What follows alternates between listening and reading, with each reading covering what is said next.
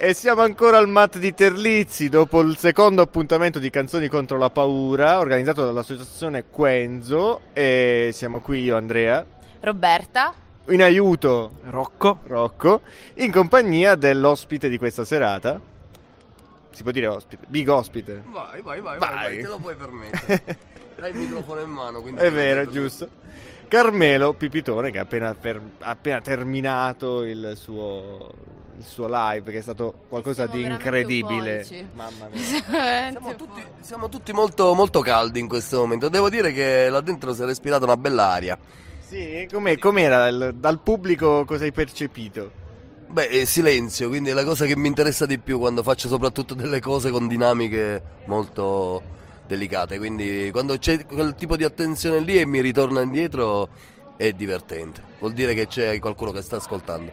No, l'incredibile- l'esperienza è stata incredibile, era assurdo chiudere gli occhi e immaginarsi più strumenti, invece alla fine era soltanto un- una voce e una chitarra. ma quindi- soprattutto immaginarsi altrove. Era una sensazione, cioè, ci avevi proprio ipnotizzato, eravamo nelle tue mani, letteralmente. Raga, così però. Così però mi fate sentire male. male, male, male. Mi fa, piacere, mi fa piacere che vi sia piaciuto, questo mi fa. mi galvanizza, ecco. Come si vive un percorso da solisti dopo un lungo percorso in una band? Ehm, è salvifico in tutti i sensi. Eh, per quanto mi riguarda, l'esperienza da solista può significare tante cose, cioè, ma la più importante, assolutamente la più eh, efficace per me, è il fatto di rimettersi sempre in continuo eh, movimento, insomma, non accontentarsi mai di quello che si è in qualche maniera raggiunti, però insomma non è nemmeno tanto quello, il fatto che non hai un paracadute di, di salvataggio siccome eh, ne hai solo uno, quindi o funziona quello o non c'è un altro della band che ti può aiutare. Questa cosa è un po' come il livido che ti piace accarezzare, no? Sai che ti fa male ma lo devi accarezzare perché quel dolorino comunque alla fine ti piace. Quindi mi piace l'idea che si possa rompere una corda da un momento all'altro o che, non lo so, boh, possa rompersi qualcosa, che qualcuno possa lanciare qualcosa sul palco, qualcosa di imprevisto che non è stato calcolato e non è nella scaletta. Questo è estremamente eccitante. Adrenalinico proprio. Come ha vissuto il periodo del Covid? Boh, penso come tutti. Però io sono un tipo particolarmente solitario. E non sembra, però è così. Quindi l'ho sfruttato bene il, periodo. Ho scritto tanto, ho letto tanto, mi sono divertito, ho suonato, ho imparato alcune cose eh, che prima. e che non avrei mai avuto il tempo di, di- di- di- imparare, perché comunque sei sempre in giro, suoni, non hai mai tempo. Io non sto studiando, tra virgolette, studiando il, il mio strumento da anni oramai, perché non c'è mai il tempo. Se arrivo a casa la prima cosa che faccio non è suonare, te l'assicuro. È una doccia. Come la prima cosa è una doccia, la seconda non è suonare e fare la lavatrice. E così via. E quindi praticamente si rischia di rimanere un po' fermi in quello che, che- in quel mondo che ti sei creato, è sempre quello, quindi hai bisogno di stimoli, hai bisogno di imparare nuove cose. Studiare è fondamentale, continuare a farlo è sempre molto importante. Forse ci mancava un po' la noia. Sì, secondo me sì, perché era necessario anche un po' rallentare. Non so se è servito a tutti, però a molti sono impazziti. Io credo di avere, boh, non lo so, non eh, voglio peccare assolutamente di presunzione, però non mi ha fatto male questa cosa qui, anzi mi ha fatto pensare a delle cose che probabilmente non avrei potuto mai, eh, ripeto, aggiustare se fossi stato in giro a suonare, a fare altro, quello che faccio da una vita. Quindi ho pensato tanto. Oggi è la serata che ha come sottotitolo Musica contro la paura. E oggi di paura ce n'è tanta. Lei ha ancora paura? Bisogna avere paura. Io ho paura costantemente di cose che non posso controllare. Non è quel- quella sensazione che si prova sul palco, che è l'imprevisto, che può anche giocare a tuo favore, perché puoi anche creare una scenetta simpatica. Se c'è qualcuno che, che urla, ad esempio, basta! Merda! Cioè si apre. Cristiana! O che grida cristiana, ad esempio, si può aprire veramente uno scenario molto, molto divertente. Invece ho paura di quelle cose che sono ehm, veramente pesanti e che possono ehm, intaccare particolarmente diciamo, il proprio modo di vedere la vita. Parlo della morte, di quello che, di quello che ci può succedere e che ci succederà inevitabilmente. Tanti pensieri per la testa, ma al tempo stesso non ho una soluzione. Questo mi fa paura, il fatto di non sapere e di non credere soprattutto. Il ricordo più bello di Marta sui tubi. Il ricordo più bello di Marta sui tubi. Eh, ce ne sono tanti in realtà.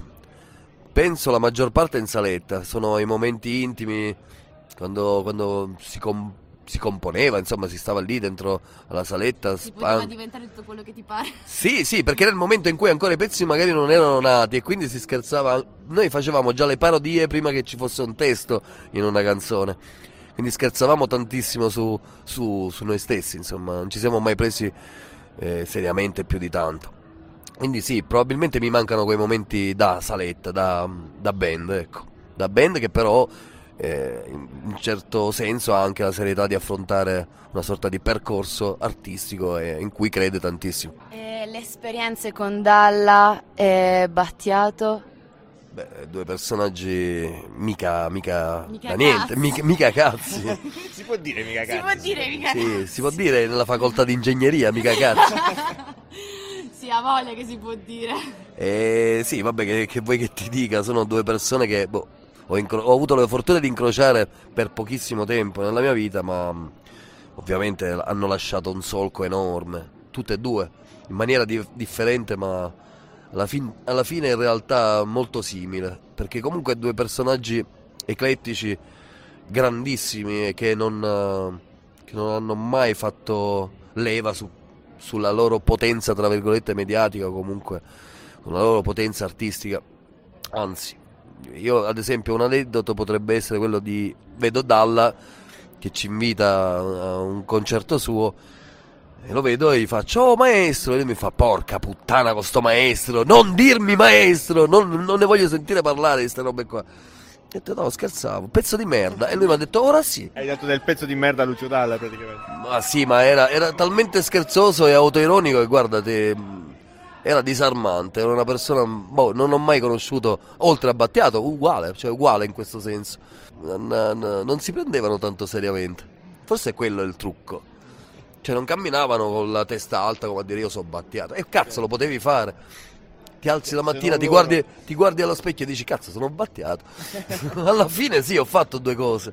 Però mai, cioè non si sono mai accontentati di quello che hanno fatto. Hanno sempre lavorato per cercare in qualche maniera di trovare una loro, una loro strada.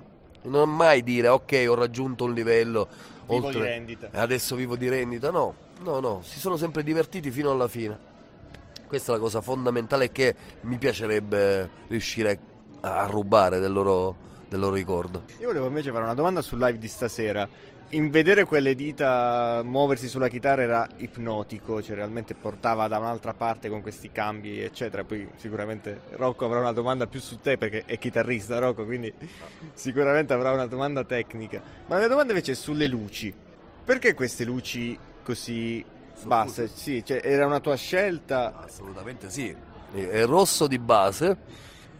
Eh, noi non- io non ho un, un tecnico luci, ho soltanto un fonico e tra l'altro non ho, ho dimenticato di ringraziare stasera facendo una figura di merda, però è un mio carissimo amico. Di radiofrequenza. Lo faccio e si chiama Gian Maria Spina, lui mi segue, lui è la mia ombra sostanzialmente.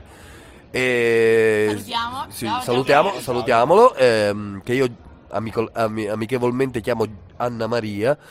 Oltre a quello, eh, lui è veramente uno di quelli che mi, mi coccola, mi coccola tantissimo, mi, mi aggiusta le cose. Io so che mi posso fidare di lui tecnicamente parlando, ma anche come persona, perché appunto siamo amici. E il discorso delle luci, eh, invece, quando si arriva nei posti dove, dove si va a suonare, si chiede sempre al tecnico resident se c'è un rosso fisso e, e di spalle. Cioè, preferisco essere un'ombra piuttosto che una sagoma, dove si vedono anche i particolari. Non è necessario. La gente deve anche immaginarsi quello che, che- che- che- un musicista sta suonando in quel momento su un palco. La cosa che mi ha stupito tanto è il fatto che avevi lo sguardo verso il basso, non verso, diciamo, il pubblico, verso l'alto, ma eri praticamente immerso e concentrato in tutto quello che, che usciva dalla tua voce, dalle tue dita, da- dal tuo corpo, da tutta quell'atmosfera che, che c'era intorno. Come mai tieni quello sguardo mm, verso, verso appunto verso il basso? Uno perché ci sono i testi? no, no, no, non è per quello. Scusami la, la battuta stro- stronza, ma eh, sono molto timido, per quello che faccio battute di merda. Ehm, e quindi... Oh! è, è la verità, non riesco a guardare le persone in faccia anche perché sono molto concentrato quello che sto facendo in quel momento e boh, non lo so, sapere che, che possa incrociare uno sguardo di una persona che magari in quel momento sta anche ridendo, non lo so, piangendo mi, mi potrebbe urtare particolarmente. Comunque farebbe parte dello spettacolo, ma non, non è gradito. Preferisco essere nella mia bolla e, e da esterno so che qualcuno mi sta, mi sta percependo. La bolla viene praticamente scoppiata mentre ti, ti esibisci, quindi diciamo funziona. E poi ho un'altra domanda. Cambi molto, giochi molto sull'armonia, sulle dissonanze, sulle dinamiche. Come pensi che queste cose nella vita reale, se potessimo tramutarle, diciamo, e traslarle nella vita reale, possano dare, tra virgolette, fastidio alla comodità, alla ricerca del comfort, alla ricerca degli accordi che seguono l'armonia semplice, se dovessimo paragonare appunto musica e vita reale. Siamo persone molto, molto complicate, anche le più semplici sono persone molto complicate, solo che non sanno di esserlo.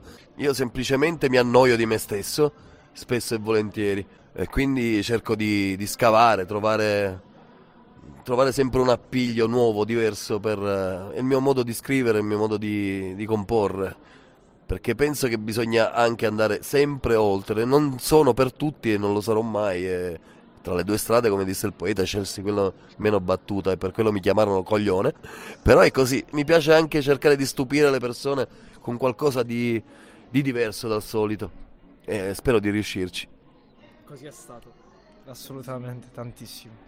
Noi Carmelo ti ringraziamo, è stato un onore e un piacere fare questa chiacchierata, ci, ci, vogliamo salutare con un saluto che chiediamo a tutti i grandi artisti che incontriamo sul nostro percorso, che è un saluto a Radio Frequenza cuore, Libera.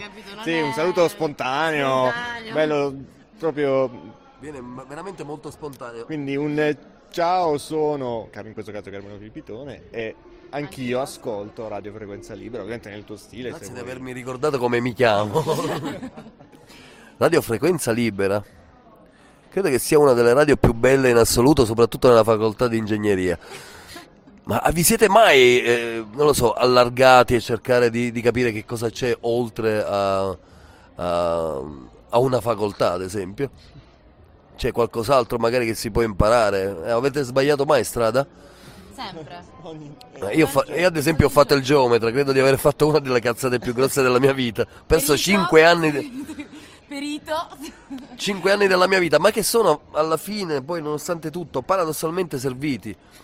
Cioè è stato un momento eh, abbastanza lungo, perché comunque cinque anni, eh, in cui ho capito che non era quello che volevo, assolutamente. Non volevo stare dietro una scrivania, non volevo stare vicino a delle costruzioni, non volevo stare in casa sostanzialmente. E quindi niente, basta, faccio il musicista e, e vi ringrazio per questo. Grazie.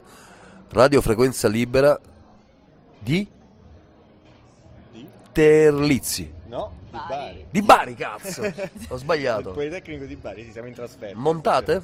La montate? sì, sì, sì, sì, sì. Un po' alla, alla Boris, no? Tipo, grazie, eh, a Bari. Alla fine c'è una voce che non c'entra niente. Il cuore. Bucio de culo. Quando dice bucio de culo è una, quando lo doppiano. E si vede però. Eh, direi di chiudere questa intervista dicendo F4 Basiti. Ah, eh, beh, beh, beh, quella, è, quella è una grandissima per... citazio, citazione. Non si sbaglia mai. F4 Basito. Grazie ancora Carmelo, è stato davvero un piacere. A voi, vi voglio bene.